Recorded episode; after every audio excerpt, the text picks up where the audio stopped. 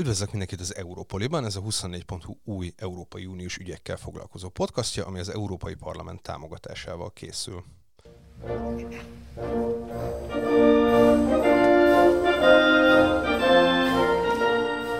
Ez a podcast két hetente fog megjelenni, Európai Uniós ügyekről beszélünk majd, vagy olyan ügyekről, amik közvetve vagy közvetlenül kapcsolódnak az Európai Unióhoz és az európai politikához.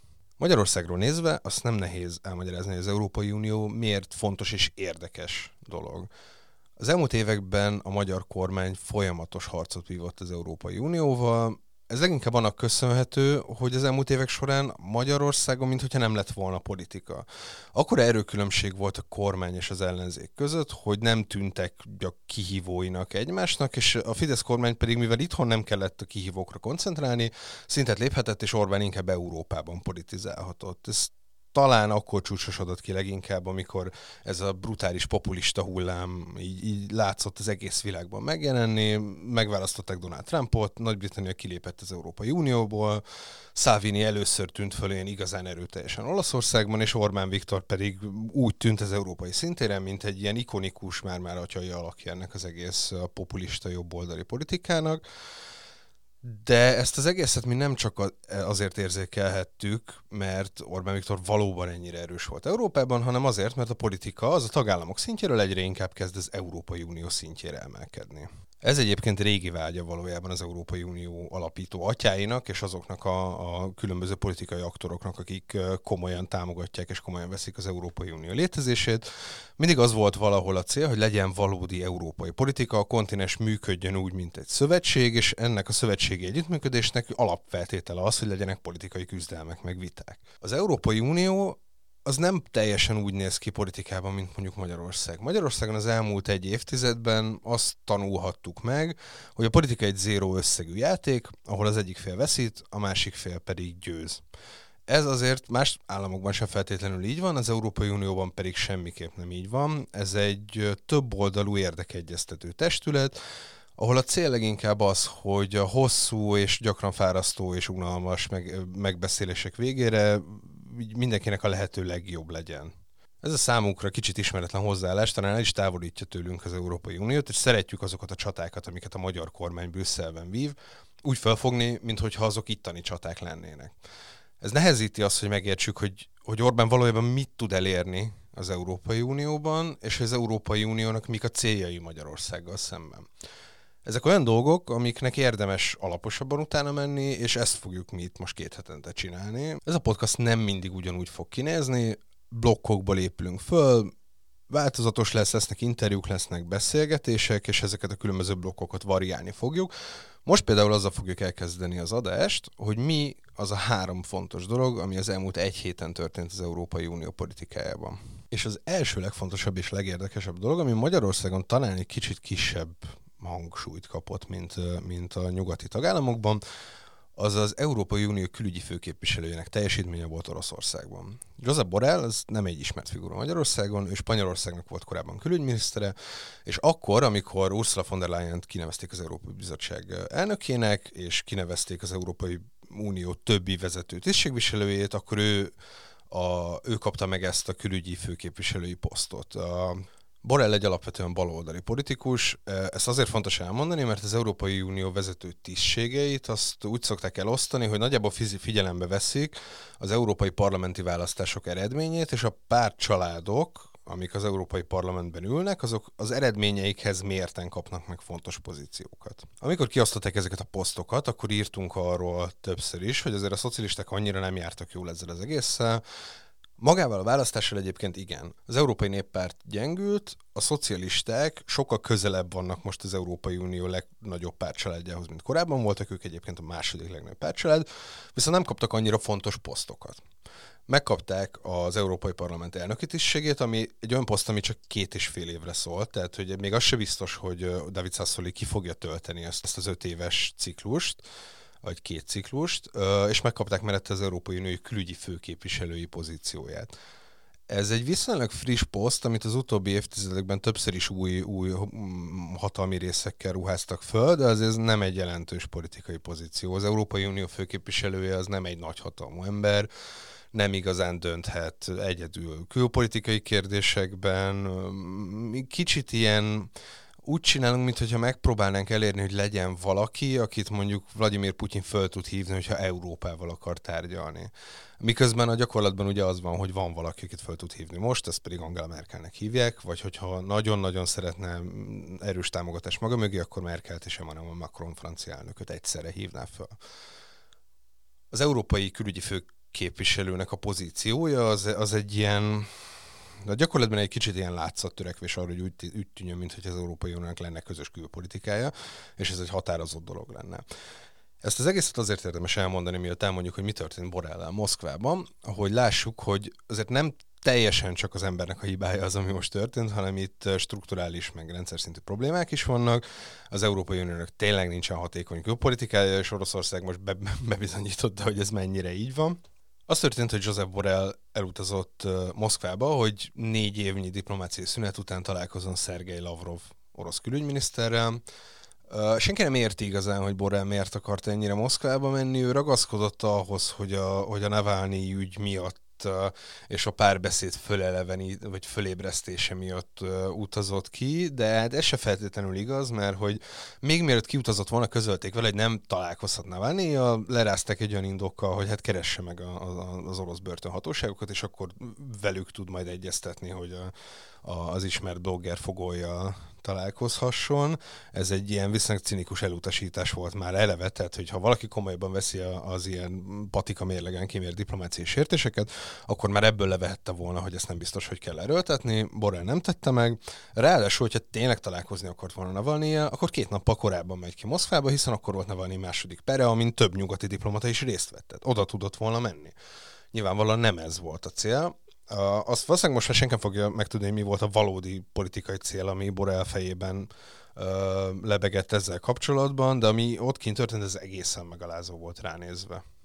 Röviden az történt, hogy tartottak egy közös sajtótájékoztatót Szergej Lavrovval, ahol Lavrov az ilyen félmosolya, félszegen álló Borrell mellett egyenesen kijelentette, hogy az Európai Unió nem megbízható partner, nem lehet velünk együttműködni, majd ott Lavrov mellett bejelentette azt, hogy az Európai Unió ö, három tagállamának diplomatáit kiutasítja Oroszország, azért, mert részt vettek egy Navalnyi melletti tüntetésen. Erről Borrell saját bevallása szerint is ott hallott először, ami azért egészen csúnya politikai pofon, ráadásul szó nélkül hagyta ezt is, és szó nélkül hagyta azt is, hogy megbízhatatlan partnernek nevezte az Európai Uniót Lavrov. Ráadásul az oroszok eljátszották azt a klasszikusan magyaros trükköt is, hogy ezen a sajtótájékoztatón az egyik ilyen furcsán politikai terelő kérdést rábízták a kormányközeli sajtóra. A Russia Today rákérdezett arra, hogy Josep Borrellnek mi a, mi a véleménye a Kuba ellen kivetett szang, amerikai szankciókról, és ez, ez, ez egy nagyon becsapós kérdés, mert az Európai Unió a Kubára kivetett amerikai szankciókat ellenzi, viszont a saját Oroszországra kivetett szankcióit támogatja.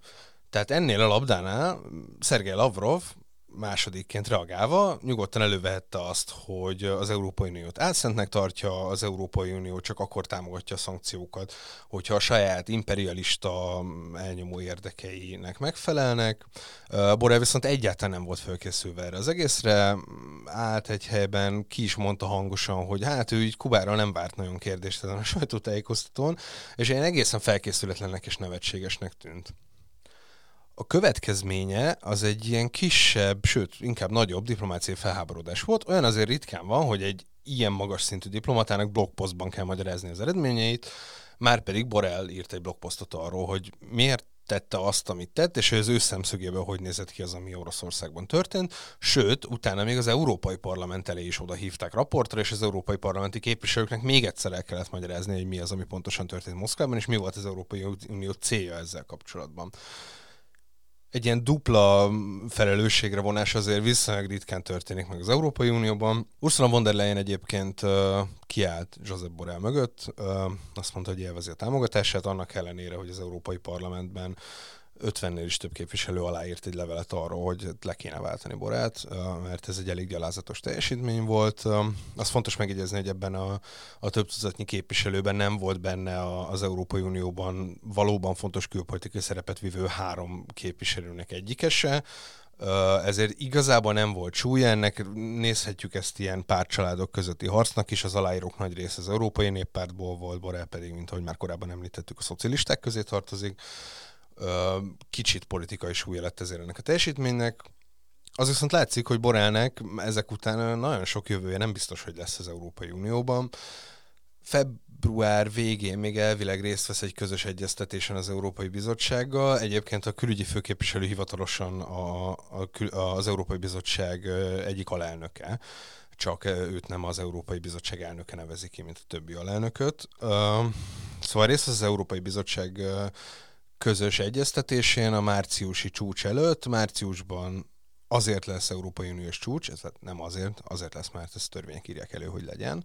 Évente 12-t kell ebből tartani egyébként, de hogy itt lesz szó arról, hogy milyen új szankciókat vessenek ki Oroszországra a, a, a Navalnyi ügy kapcsán. Az, hogy Borrell ilyen gyalázatos teljesítmény nyújtott Moszkvában. Konkrétan az történt, hogy cinikusan Lavrov letagadta mellette az, hogy, hogy Oroszország megmérgezte volna Alexei Navalnyit, ami azért most már eléggé nyilvánvaló tény. Őte mindenki hallott azt a hangfelvételt, amely, amelyen a mm, titkosszolgálati osztak több tagja és elismerte ezt a tényt, és Borrell egyébként erre sem mondott szem, semmit. Szóval ez a gyalázatos teljesítmény, ez ez több irányba is lökheti az Európai Uniós politikát. Kérdés, hogy mi lesz ennek az egésznek a vége. Vettünk ki új szankciókat Oroszországra, lesz a határozott fellépés az látszik, hogy az Európai Unión belül valódi külpolitikát vívő emberek, mint Angela Merkel és Emmanuel Macron, nagyon azért nem szánták el magukat kemény lépésekre. Mind a ketten elítélték a Navalnyi ügyet, és mind a ketten kiálltak morál mellett, viszont mind a ketten közölték azt, hogy semmi nem változott, továbbra is szeretnénk megéri, megépíteni az északi áramlat kettőt, ami egy Oroszország számára kiemelten fontos gázvezeték, és ezt a francia-német tenge is támogatja. Hogyha valódi balhé lenne, már pedig korábban úgy nézett ki, hogy Angela Merkel beleáll ebbe az egészbe, és ő maga jelentette be Oroszországban az, hogy, hogy Alexei navalnyi a német orvosok szakvéleménye szerint megmérgezték, akkor az északi áramlat kettő az, ahol igazán komoly fájdalmat lehetne okozni Oroszországnak. Bár egyébként többek szerint a szankciók is működnek, kifejezetten kellemetlenül tudja érni az ilyen közepes szintű orosz szakértőket az, hogyha szankciókat vesznek királyuk. Azért nyáron, amikor feloldják ezeket a korlátozásokat, és ott vannak ezek az egyébként nem a politikai, politika tetején lévő emberek, akik mondjuk konkrétan véghez vitték ezeket a dolgokat, a konkrét megrendelést kiadták a, főnökei kívánsága szerint, jön a nyár, és akkor így szeretnének elmenni Franciaországba, de nem mehetnek, és minden vagyunk, nem válthatnak pénzt külföldre. Azért ez egy kellemetlen tud lenni az ember számára, és esetleg adott esetben még elgondolkodtatja őket azon is, hogy, hogy érdemes ebben az egészben részt venni, bár ennyire talán ne legyünk optimisták. A második fontos esemény a hétről az Lengyelországból jön. A lengyel barátaink mindig is komoly szerepet vittek abban, hogy ne kizárólag Magyarország legyen az egyetlen, akit az Európai Unió nyugati vezetői folyamatosan üthetnek és ezért újabb és újabb trükköket mutatnak be arra, hogy, hogy eltereljék rólunk a populista új hullámos figyelmet. Most is ez történik. Lengyelországban egy ilyen tíz évvel ezelőtti magyar vájbanak megfelelően kivetettek egy viszonylag komoly média adót, ami nyilván a lengyel kormány azt mondja, hogy ez a állam védekezés miatti megsegítésére szolgál, közben viszont egészen nyilvánvaló, hogy arra szolgál, hogy a, a, a maradék független lengyel médiát a lehető legjobban ellehetetlenítse. Szakértők szerint ez a, ez a média adó szinte teljesen megfelel a magyar modellnek, ami ugye iszonyú sok magyar médiavállalkozásnak uh, fájt nagyon, és hát láthatjuk, hogy, hogy azért ez Fidesz elmúlt tíz év alatt nem lett több független magyar újság, hanem sokkal kevesebb lett. És egyébként az Európai Unióval kapcsolatos igazán komoly harcaink, azok a médiatörvény miatt kezdődtek el az elején. Tehát, hogy ez, már, ez most már lassan tíz éve volt, vagy körülbelül pont tíz éve, de hogy az igazán komoly küzdelem az Európai Unióval, az a médiatörvény kezdete óta zajlik. Tehát azt láthatjuk, hogy most Lengyelországban beleállnak egy ilyen ügybe, akkor annak valószínűleg nagyon komoly következményei lesznek. Mindezt úgy, hogy azért a lengyelekkel kapcsolatban eddig is erős kritikai voltak az Európai Uniónak.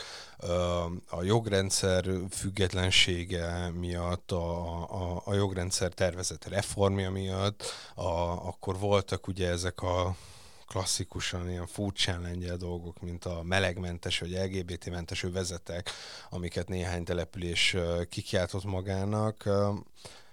Folyamatos harcban áll Lengyelország és az Európai Unióval, bár egyébként a lengyeleket azért nem kritizálják annyira még mindig, mint Magyarországot. Lehet, hogy ez a húzás ez most elég lesz arra, hogy a, hogy a lengyelek legyenek az igazi mumusok az Európai Unióban Magyarország helyett, de azért ezzel majd inkább a következő adásban kell részletesebben foglalkozni, addigra kiderül, hogy mennyire gondolják ezt a lengyelek komolyan. Ami most történt az az, hogy a független lengyel média egyszerűen egy napra beszüntette a hírszolgáltatást. 43 újság teljesen leállt, nem tettek ki semmilyen hírt, hírt, ezzel, ezzel tiltakoztak a, a médiaadó ellen, ami többüket tönkretenné. A kormány szerint ez természetesen zsarolás volt, de hát ezért érdemes megnézni azt is, hogy ugyan a médiadó vonatkozik a lengyel közmédiára is, de a közmédia a médiaadó miatt befizetendő összegnek kb. négyszeresét kapta meg plusz támogatásként, tehát hogy őket ezért ez, ez annyira nem fogja megviselni, és a lengyel közmédia az körülbelül Lengyelországban is olyan szinten működik, mint nálunk. De a legfontosabb ügy az elmúlt pár hétben az természetesen a vakcinákkal kapcsolatos vakcina háború volt az Európai Unióban. Ez a vakcina háború, ez kifejezetten érdekes. Ugye a magyar kormánytól az elmúlt hetekben sűrűn hallhattuk azt, hogy Brüsszel a felelős azért, hogy Magyarországon nem oltottak be még, még elég embert. Ez nézőpont kérdése egyébként, mert hogy a gyakorlatban meg az derül ki, hogy ha Brüsszel nem lenne, akkor Magyarországon valószínűleg még senkit nem oltottak volna be. Az történt ugyanis, hogy az Európai Unió az valamennyire tanulta abból, ahogy a járvány megjelenése után közösen beszerezték a védőfelszereléseket, maszkokat, fertőtlenítőt és hasonló dolgokat, akkor ugyanis egy borzasztó lassú és körülményes folyamattal a, a 27 tagország és 10 környező ország közösen vásárolt védőfelszereléseket, viszont úgy nézett ki ez a mechanizmus, hogy így mindenkivel előre egyeztetni kellett arról, hogy mit akarnak. Pontosan mindenkinek előre kell, kell bólítani mindenre, és ez 37 szereplőnél azért elég időigényes. Pont ezért az Európai Unióban későn és kevés védőfelszerelés érkezett, pont akkor, amikor a legnagyobb szükség lett volna rá. Ebből tanultak a nyugati tagállamok, és most összeállt egy ilyen erősebb nyugati magcsoport, akik kitalálták, hogy akkor ők közösen fognak vakcinát vásárolni, Leginkább ez annak köszönhető, mert emlékeznek még a sertésinfluenzából tanult uh, ilyen uh, leckékre, amikor az történt, hogy külön-külön tárgyaltak a tagállamok a gyógyszergyártókkal, akik uh, kiátszották ezt a tárgyalást egymás ellen, és minél magasabb árat kértek minden egyes uh, gyógyszerért, termékért, amit eladtak nekik. Uh, most azt szerették volna elérni, hogy ez az 500 milliós a, a világ talán legfontosabb gazdasági ereje, az így együtt tudjon szembeszállni a nagy gyógyszergyárakkal, minél alacsonyabb és minél jobb minőségű vakcinákat tudjon kiharcolni. És ugye, ahogy az előbb elmondtam, most nem az történt, hogy mindenkinek előre rá kellett bolintania, hanem mentek előre nyugati országok, akkor a kis keleti, meg kisebb, szegényebb tagállamok azt látták, hogy hát itt baj lesz, hogyha a nyugatiak megegyeznek, és minden vakcinát fölvásárolnak, úgyhogy akkor inkább ők is csatlakoztak a közös vásárláshoz, és elérték azt, hogy közösen vásároljon vakcinát az Európai Unió hat nagy gyógyszergyárral és hat potenciális vakcináról egyeztek meg. A pontos részleteket nem igazán lehet tudni, az árak nagyjából kiszivárogtak már, meg azt is tudni, hogy mennyit vásároltunk ezekből az oltóanyagokból ahogy azt is tudni, hogy ezekből jelenleg három darab van engedélyezve. Elsőként a Pfizernek és a Modernának a két tök teljesen új eljárással készült mRNA-s alapú vakcináját engedélyezték az Európai Unióban, ezekkel kezdtek el Magyarországon is oltani. Mi jelentős mennyiségűt a Pfizer vakcinájából vettünk, és az AstraZeneca ö, Oxfordi vakcinájából, ami egy ilyen angol-svéd koprodukcióban készülő vakcina, ez hagyományos eljárással készül.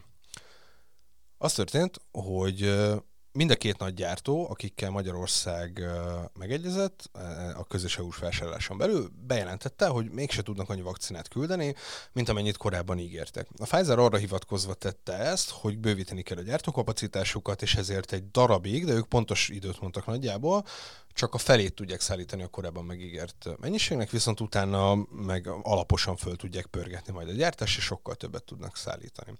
Az AstraZeneca ezt sokkal bénában csinálta, ők egyszerűen azt mondták, hogy hát bocs, nem fog menni, nem tudunk annyit szállítani, ebből pedig egy viszonylag komoly EU-s ilyen háború lett az AstraZeneca és az Európai Unió képviselői között, ritkán hallani annyira ilyen határozott és ideges felszólításokat, mint amiket most EU-s diplomatáktól hallani lehetett az AstraZeneca-val kapcsolatban, akik először kérdésekre se válaszoltak, asztalhoz ültetni is nagyon nehezen lehetett őket, és egyébként is az AstraZeneca-nak a vezérigazgatója ilyen egészen furcsán arrogáns kijelentéseket tett, hogy a szerződésben, amit ők aláírtak, abban nem garantáltak semmit, csak azt írták, hogy, hogy legjobb képességük szerint szállítják le azokat a vakcinákat, amikben megegyeztek, amiről egyébként mindig nem tudni pontosan, hogy miben egyeztek meg, és ezért ő úgy érzi, hogy ők védve vannak a szerződéstől. Ennek a tárgyalásnak fontos része az, hogy elképesztően sok pénzt fizettünk ezeknek a, a vakcinagyártóknak, és ugye pont az AstraZeneca az egy olyan vakcina, ami része a nemzetközi COVAX programnak, tehát elvileg ezek ezek előállítás és, és szállítási áron elérhető vakcinák, emiatt körülbelül a hatodába kerül a, a Pfizer új típusú vakcinájának, tehát ő, ők igazán sok pénzt nem nyernek ezzel az egésszel. Az Európai Unió mégis a, arra alkudott, hogy minél olcsóbban, minél többféle és minél több vakcinát tudjunk megkapni. Amire nem alkudtak, az az, hogy minél gyorsabban. Azt láthatjuk, hogy azok az országok, ahol a leggyorsabban oltanak, azok kötöttek valamilyen külön díjat. Ugye Nagy-Britanniában például kifejezetten gyorsan oltanak az AstraZeneca vakcinájával. Ez részben azért van, mert ez egy angol vakcina, tehát hogy sokkal könnyebben elérhető a britek számára. Izraelben pedig a Pfizerével oltanak nagyon gyorsan. Ez annak köszönhető, hogy Izrael kötött egy külön megállapodást a, a Pfizerrel, aminek kb. egy ilyen negyedik szintű klinikai tesztként egy egész országnak a beoltásáról fognak alapos szakmai adatokat átadni a, a Pfizernek, amit ők aztán elemez fejleszthetnek tovább.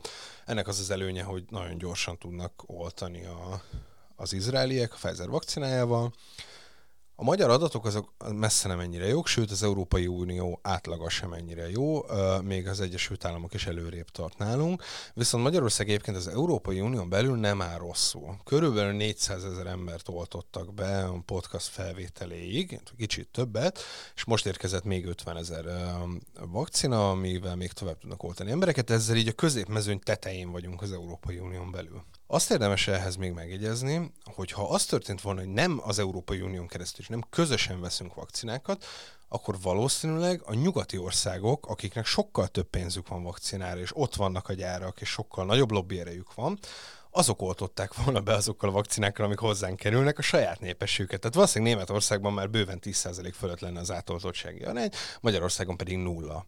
Ugyanis hiába keresi a megoldást a magyar kormány, egyébként értékelhetően, hogy új vakcinát szerezzen, ugye tárgyaltunk Oroszországgal, tárgyaltunk Kínával, ezekből az országokból töredéke jön a vakcinában annak a mennyiségnek, amit mi a Pfizer-től és az AstraZeneca-tól rendeltünk. Tehát, hogy Magyarország nagy része az Pfizer és Oxfordi vakcinával lesz beoltva.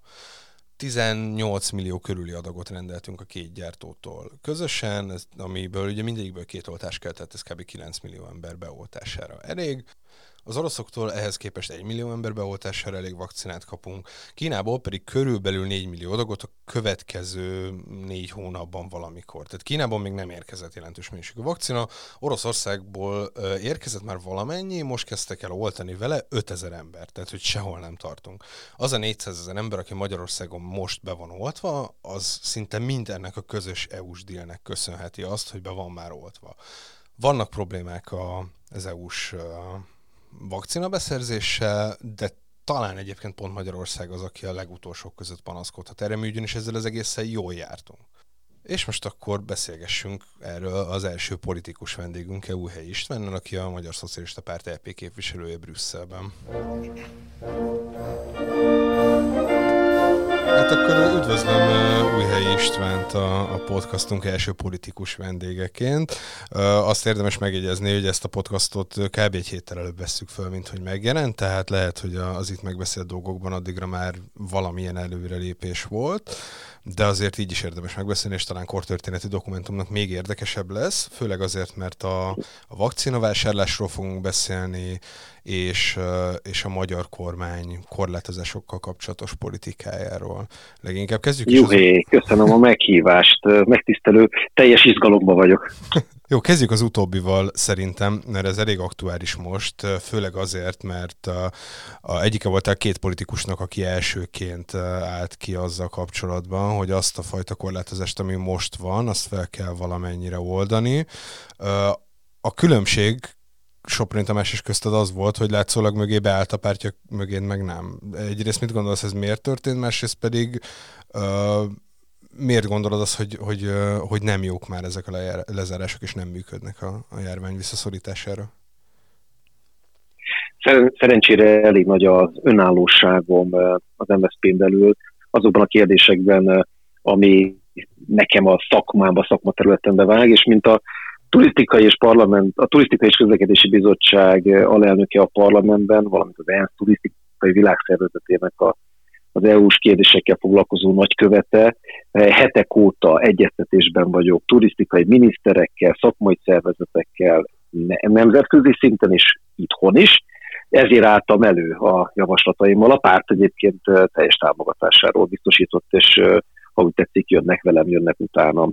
A, azt, hogy a tűrőképesség határán túl van a teljes gazdasági, szolgáltatói gazdasági szektor, és akkor most soroljunk fel mindenkit, vendéglátósok, szállodások, a turizmusban élő egyéb kis és közepes vállalkozások, a mozik üzemeltetői, a színházi dolgozók, színészek, a szórakoztatóipar, a zenészek, a múzeumok, a vadasparkok és állatkertek. Szóval összességében most egy nagyságrendileg 600 ezer emberről, munkavállalóról, a mindennapi helyzetéről beszélünk, és a tűrőképességük határán túl vannak. Pénzt vagy életet. Ez volt a és ez ma is a fő szlogenem. Nyilvánvalóan vannak olyan vendéglátó helyek, vagy vannak olyan szórakozó helyek, amelyek nem tudnak kinyitni, amelyek felelőtlenség lenne ő rájuk küldeni esténként több ezer embert. Nekik meg a vállalkozásukat meg kell segíteni pénzügyi támogatással. Napokban tartottam sajtótájékoztatót arról, hogy, hogy nyilván ellenzéki képviselőként lehet, hogy szokatlan, de én nem csak kritizálok, meg nem csak talán végrehajthatatlan ötletekkel állok elő a kormányzat felé, hanem, hanem nagyon is megvalósítható örömteli bejelentéseket is teszek. Európai parlamenti tisztségebből fakadólag, fakadólag tudtam végig tárgyalni az Európai Bizottsággal, hogy az úgynevezett SURE programban, amit te jól, jól ismersz európai ügyekkel foglalkozó újságíróként, ezt tavasszal találtuk ki a foglalkoztatást segítő részmunkaidőbe kényszerülő, vagy a munkájukban jelenleg bértámogatást alig-alig kapó munkavállalóknak segítő Európai Uniós eszköz. Ebből a programból azt mi intéztük el, hogy kaphasson a turizmus vendéglátás szakma, azt pedig hetekben leveleztem, leegyeztettem le a bizottsággal, hogy Magyarország újra pályázhasson, hiszen egy körben már pályáztunk, most újra pályázhatunk és nyerhetünk erre. Azt a javaslatot tettem, hogy egy milliárd euróra adjon be pályázatot a magyar kormány, és ebből visszamenőleg is, meg a nyárig is, ameddig kell, a szakmát ki tudja segíteni. Igen, ez az érdekes, hogy pont amikor felvesszük ezt, az az szerdán van, és hogy ma reggeli hír az, hogy azt hiszem, hogy a SUR program keretében utaltak át 110 milliárd forintnyi kifejezetten munkahelytámogatásra szánt összeget. Ezt egyébként azért érdemes külön megjegyezni szerintem, mert viszonylag visszatérő kritika az, hogy az Európai Unió nem segít semmit ebben az egészben, miközben a valóság az sokszor inkább az, hogy egyszerűen nagyon rosszul kommunikálnak ezekről a segítségekről, és van egy-két újságíró arról, hogy, hogy átutaltak valamennyi pénzt, de hát ez mégse ugyanaz, mint hogyha nagy kék plakátokkal teleraknánk az országot, hogy, hogy mennyi pénzt küldtek. Viszont... Ez az elképesztő egyébként, hogy mennyire uh, találjunk valami minősítést, mennyire alamoszi az Európai Unió, hogy uh, hagyja azt, hogy egyes kormányok folyamatosan úgy tüzenek belőle, felhasználják az európai forrásokat még az Európai Unió ellen zajló politikai csatájukhoz is. De bocs, hagyj javítsalak ki, mert ezzel a kérdéssel foglalkozó napi szinten az a 110 milliárd, ami jött most Magyarországnak, az egy már elköltött pénz, tehát ezt egy utolagos elszámolással a kormány a tavaszi védekezés, tavaszi és nyári védekezésre számolta el. Hihetetlen bosszúság számomra, hiszen ősszel könyörögtem, kiabáltam a kormányjal, hogy lesznek szívesek normális pályázatot beadni, és most isszuk meg a levét, hogy tudod, mik vannak ebben. A kormány azt csinálta, hogy a kata adó tavaszi eltörlését, aminek egyébként nyilvánvalóan tapsoltunk mindannyian, akik, akik tudják, hogy ez hány embert érint, a kata adó eltörlését azt most elszámolta az Európai Bizottság fele, mint uh-huh. foglalkoztatás bértámogatási eszköz, és ezért benyeli a teljes összeget ismét a magyar kormányzat, és majd elkölti gondolom a vadász kiállításra. Hát nyilván de az egészségügyi dolgozó... probléma, de azért én azt gondolom, hogy a kata elengedése az abban a szituációban egy valódi segítség volt. Tehát, hogy talán még... Én hogyha... mondtam, hogy tapsoltam én is neki. Én... Sőt, hiányolom, hogy most miért nincsen most tavasszal, vagy ősszel. Tehát uh, uh, rengeteg ismerősöm van, aki azzal tudta túlélni a tavaszi hónapokat, hogy legalább nem kellett befizesse azt a 40 x ezer forintot. De, de mondom, a kormány de kiállhatott volna és mondhatta volna azt, hogy emberek, az Európai Unióban leegyeztettem, elszámolom a ti elmaradt adóbevételeteket, meghosszabbítjuk őszig, tavaszig, a járvány végéig. Ehhez képest a saját mellüket döngették, az Európai Unióba belerúgdosnak, és érthetetlen módon egyébként nem folytatják a programot. Az egészségügyi dolgozók egyszeri bértá, egyszeri jutalmát is, amit egyébként pont a szotik követeltünk nyáron, azt is elszámolta ebben az összegben a kormányzat, és a kedvencem, hogy állami tisztviselők különös, különleges, mondjuk úgy, hogy VIP egészségügyi ellátását is belerakták ebbe a, a elszámolt 504 millió eurós összegben, aminek most megkaptuk a második részét. Na, ennyit erről, viszont most azt kezdeményeztem, hogy, hogy adjunk be akkor egy új pályázatot, maradtak kasszában pénz, és kérjünk a vendéglátás turisztikai szakmának. Uh-huh. Viszont ugorjunk egy kicsit át a, a, az EU-s vakcinakezelésre a magyar kormányról. Ö, szerinted ez a közös vakcinavásárlási projekt ö, siker volt, vagy kudarc? Nyilván mindent lehet jobban csinálni, de azt képzelje el a minket hallgató közönség, hogy soha nem volt erre példa az Európai Unió történetében. Hogy egy ilyen méretű és ilyen veszélyes, veszélyhelyzetben felgyorsítandó pályázatot, közbeszerzést, bármit letárgyaljon. Nem véletlen, hogy minden tagállami kormányfő nem, hogy belement, hanem tapsikolt tavaly nyáron, júniusban, amikor az Európai Bizottság és a tanácsban, a mi Orbán Viktorunk és az összes többi megegyezett, hogy közös közbeszerzés legyen.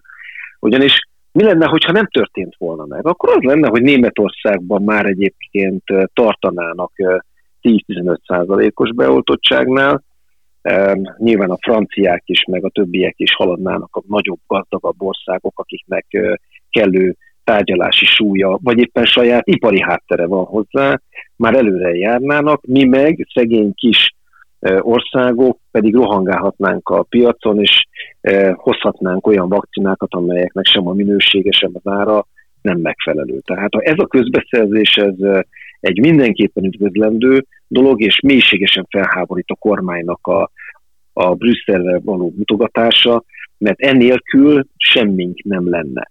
Az egy másik kérdés, hogy ki gondoljon bele, hogy Nagy-Britanniában azért kezdtek el három héttel, nem évekkel, három héttel hamarabb oltani, mert ott a, a kormányzat átvállalta a felelősséget, a kártérítési és mindenfajta felelősséget a gyáraktól. Akarnánk mi ezt? Az Európai Unióban picit lassabb a ügyintézés, sokkal szigorúbb volt az engedélyeztetés, Három héttel volt szigorúbb az engedélyeztetés, de már nálunk is oltunk, ráadásul úgy, hogy elfogadtatta az Európai Bizottság az összes tagállammal, a nagyokkal is azt, hogy ha megérkezik egy millió vakcina, akkor azt arányosan, népesség arányában minden tagállam egyszerre kapja meg, tehát nincs a németek elvisznek mindent, majd utána kapunk mi is egy kis reszli. Egyébként olyan szempontból érdekes ez, hogy amit az előbb mondtál, hogy az látszik minden olyan országnál, ahol sokkal előre haladottabb az oltás, mint nálunk, hogy ők más, más célokra tárgyaltak, mint az Európai Unió. Most azt lehet látni, hogy az Európai Unió ez három célra tárgyalt, egyrészt, hogy biztosan legyen vakcina, másrészt, hogy olcsó legyen, harmadrészt meg, hogy ne, nem vegyenek le minden felelősséget a gyártókról. Miközben az Egyesült Államok és például Nagy-Britannia valóban azt csinálta, hogy bármilyen rossz dolog történik a vakcinával, akkor azért az államok vállalják, vállalják a felelősséget. Ez az, amiben az Európai Unió nem ment bele. Csak hát kérdés Nagyon most, hogy, hogy amikor a tagállamok problémáznak, akkor mondjuk legalább az árból tehát, hogy az ár helyett ne lehetett volna jobb prioritás az, hogy, hogy gyorsan jusson ide vakcina.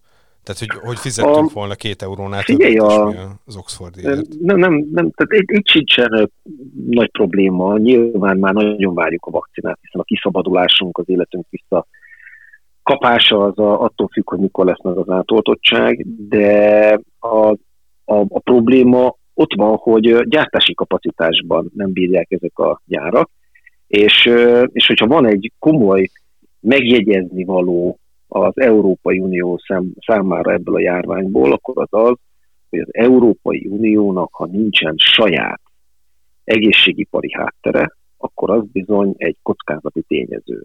Ebből a hat cégből, amelyen meg tudott állapodni, amelyen meg tudott állapodni az Európai Bizottság, ebben hát nagyítóval kell keresni az európai cégeket.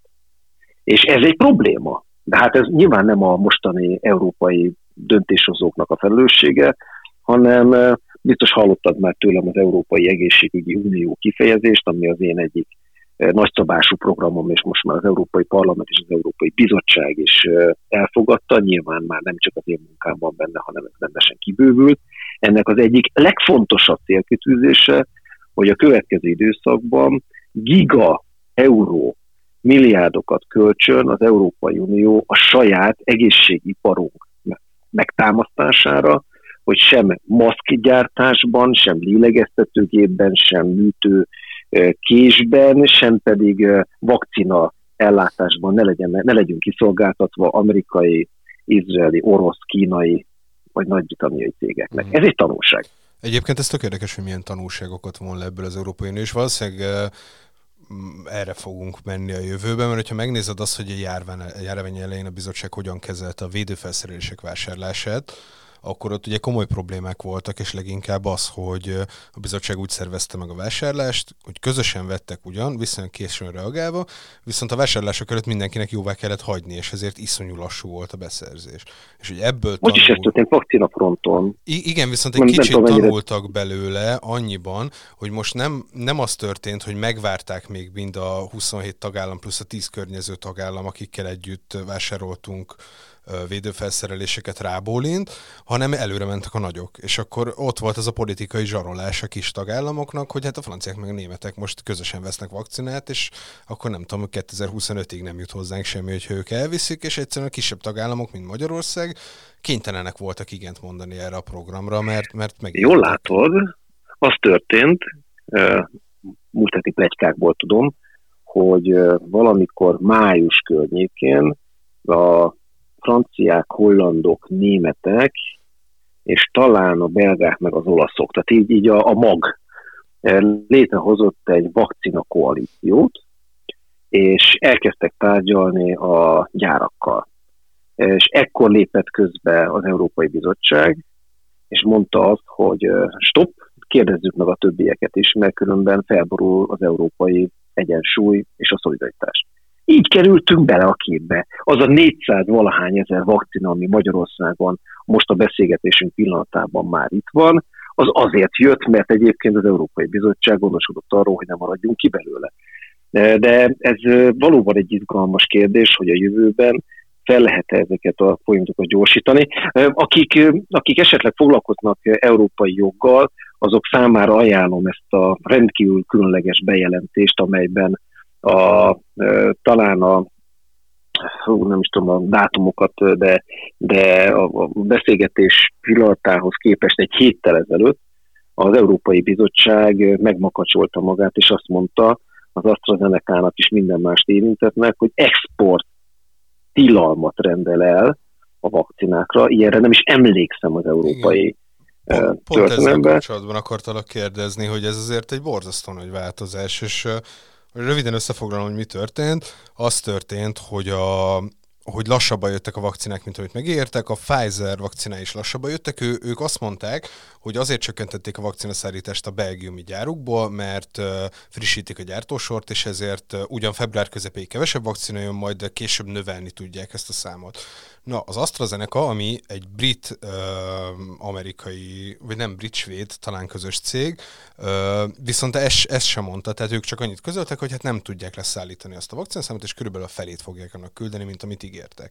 És még, még különösebb magyarázatot se adtak rá, hogy miért. Ezen az Európai Unió annyira felhúzta magát, hogy hogy többszörösen és viszonylag egyértelmű válaszokat kértek tőlük, ami azért nem jellemző egyébként az Európai Bizottságra, hogy határozott diplomáciai lépéseket tennének ilyen. Hát láttad, milyen olyan üzenetek hangzottak a nyilvános térben, amit én bizottságtól korábban nem láttam. Igen, igen. Én nagyon helyes nem. Itt kifejezetten még a háttérben beszélő emberek is nagyon keményen fogalmaztak uh, egészségügyi meg EU-s hivatalnokok. Viszont a végső döntés az az lett, hogy csináltak egy átláthatósági mechanizmust, ami még nincs kész, márciusra lesz kész.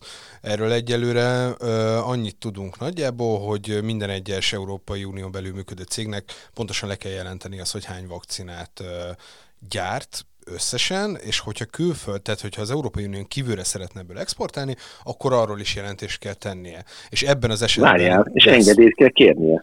Ö, Nem csak jelentést, Igen, engedélyt tehát hogy ebben kérnie. az esetben elvileg opciója lesz az Európai Uniónak arra, hogy ezt leállítsa amennyire én tudom. De ha jól tudom, akkor még nincs kész a teljes szövegezése ennek. A, na de hát ö, olyannyira be, ö, nem csak belengedte ezt a bizottság, hogy ha emlékszel, akkor ahogy ez elhangzott, másnap az AstraZeneca jelezte, hogy tulajdonképpen ö, tudja ő szállítani, amit vállalt, és a Pfizer is bejelentette, hogy ő meg még 9 millióval többet tud ebben a hónapban leszállítani. Tehát gyorsan megtalálták ezeket a vakcinákat a gyárak.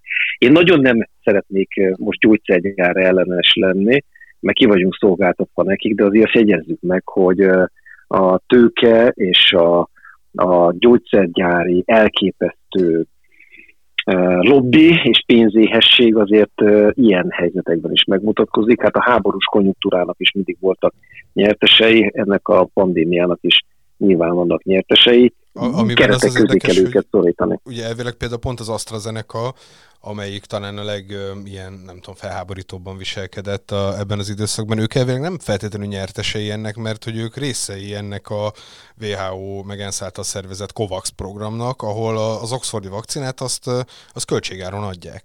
Tehát ezt elvileg mindenhol annyiba kerül, amennyi a legyártás és a szállítás. Ez nálunk két dollár vakcinál, vagy két euró vakcinánként, és Dél-Afrikában meg négy. Tehát elvileg ők nem is keresnek a... rajta a részvényár folyamokat is nézd Persze. meg, hogy, hogy mit ér egy cégnek, hogyha sok tíz vagy százmilliós megrendelései vannak.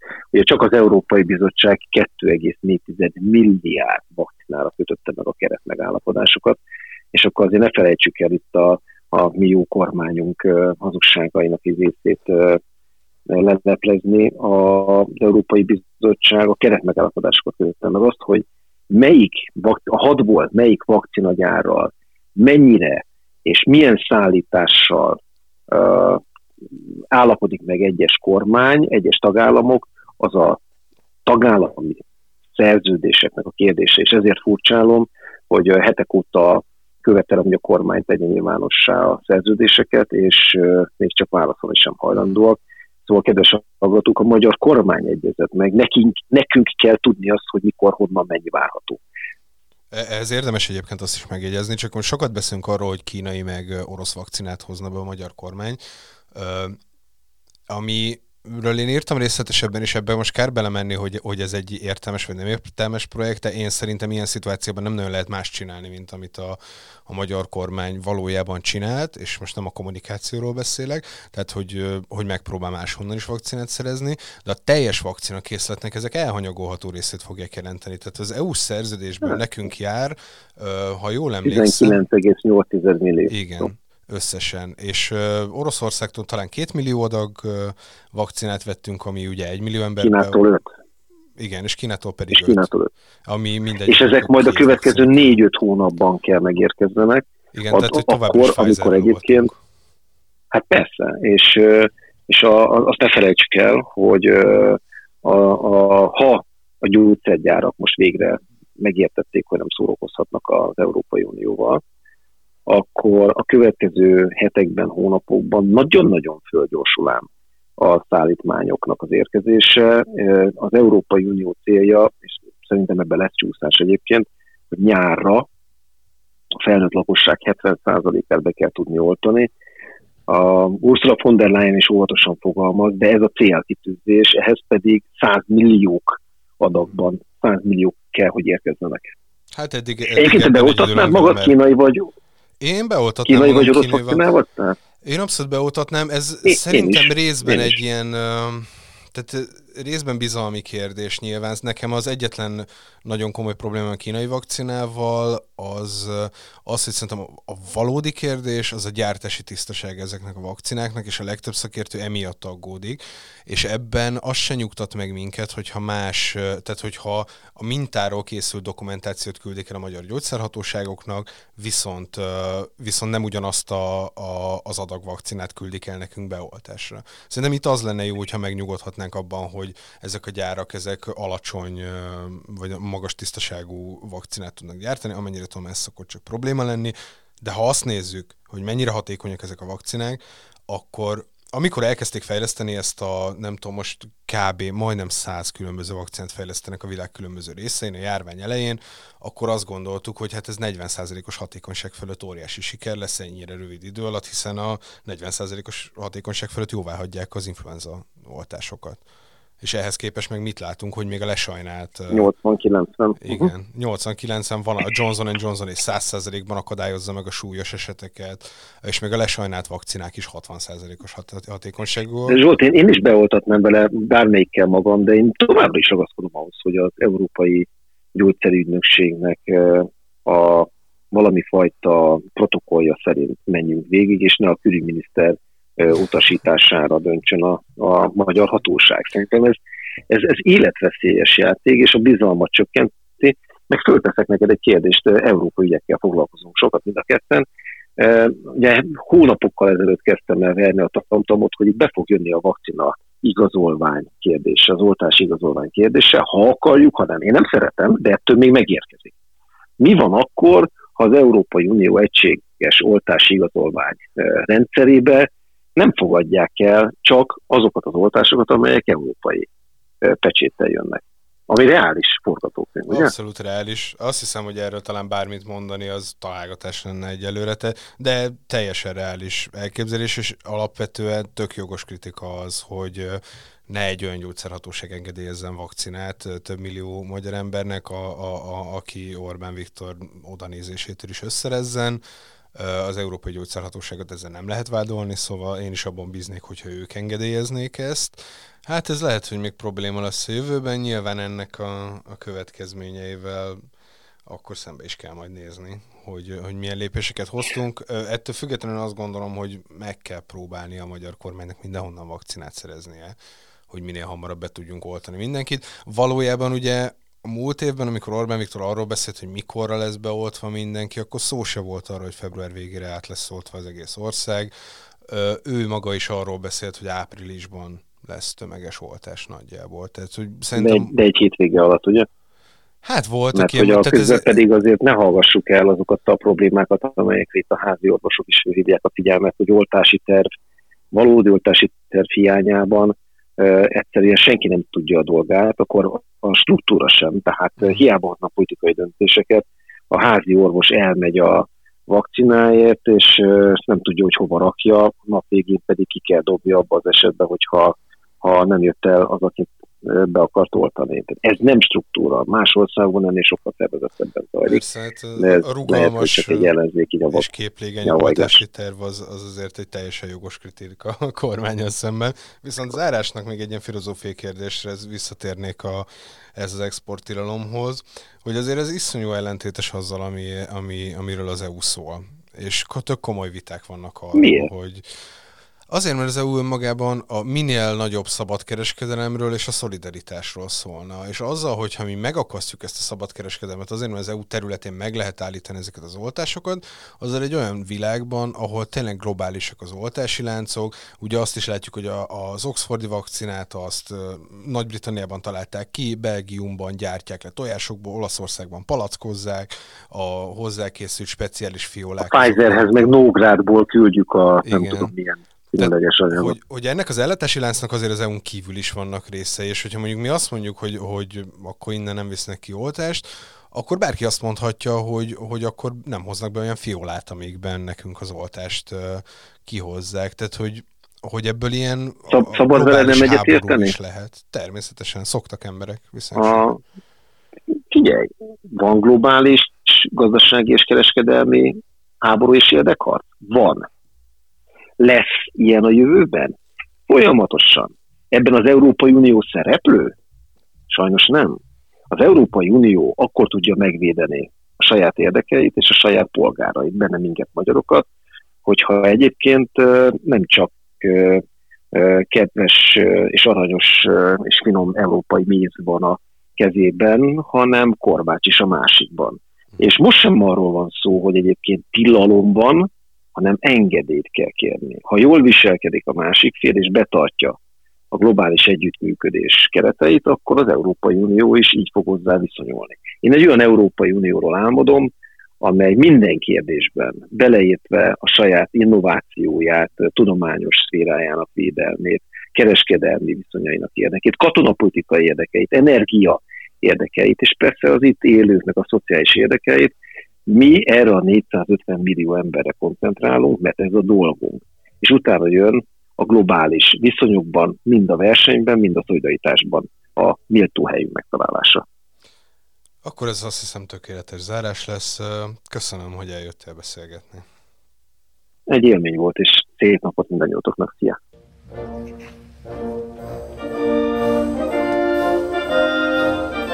És akkor zárásként fact, amit elmondanék, az Európai Uniónak elég átláthatatlan a bürokráciája, és az is, hogy hol van a valódi hatalom, az viszont egyértelmű, hogy a tagállamoknak nagy hatalma van, viszont a valódi képviselet az a, az Európai Unióba küldött uh, nagyköveteinknél van. Ők azok, akik mindent megbeszélnek, részletében egyeztetnek mindenről, és nem csak az EU-s csúcsokon találkoznak. Sőt, a fun az, hogy az Európai Unióba küldött nagyköveteink, azok minden egyes héten, március óta személyesen, folyamatosan találkoznak az Európai Unióban, annak ellenére, hogy Brüsszelben egészen brutális lezárások voltak, erre talán emlékezhetünk Szájár József története kapcsán,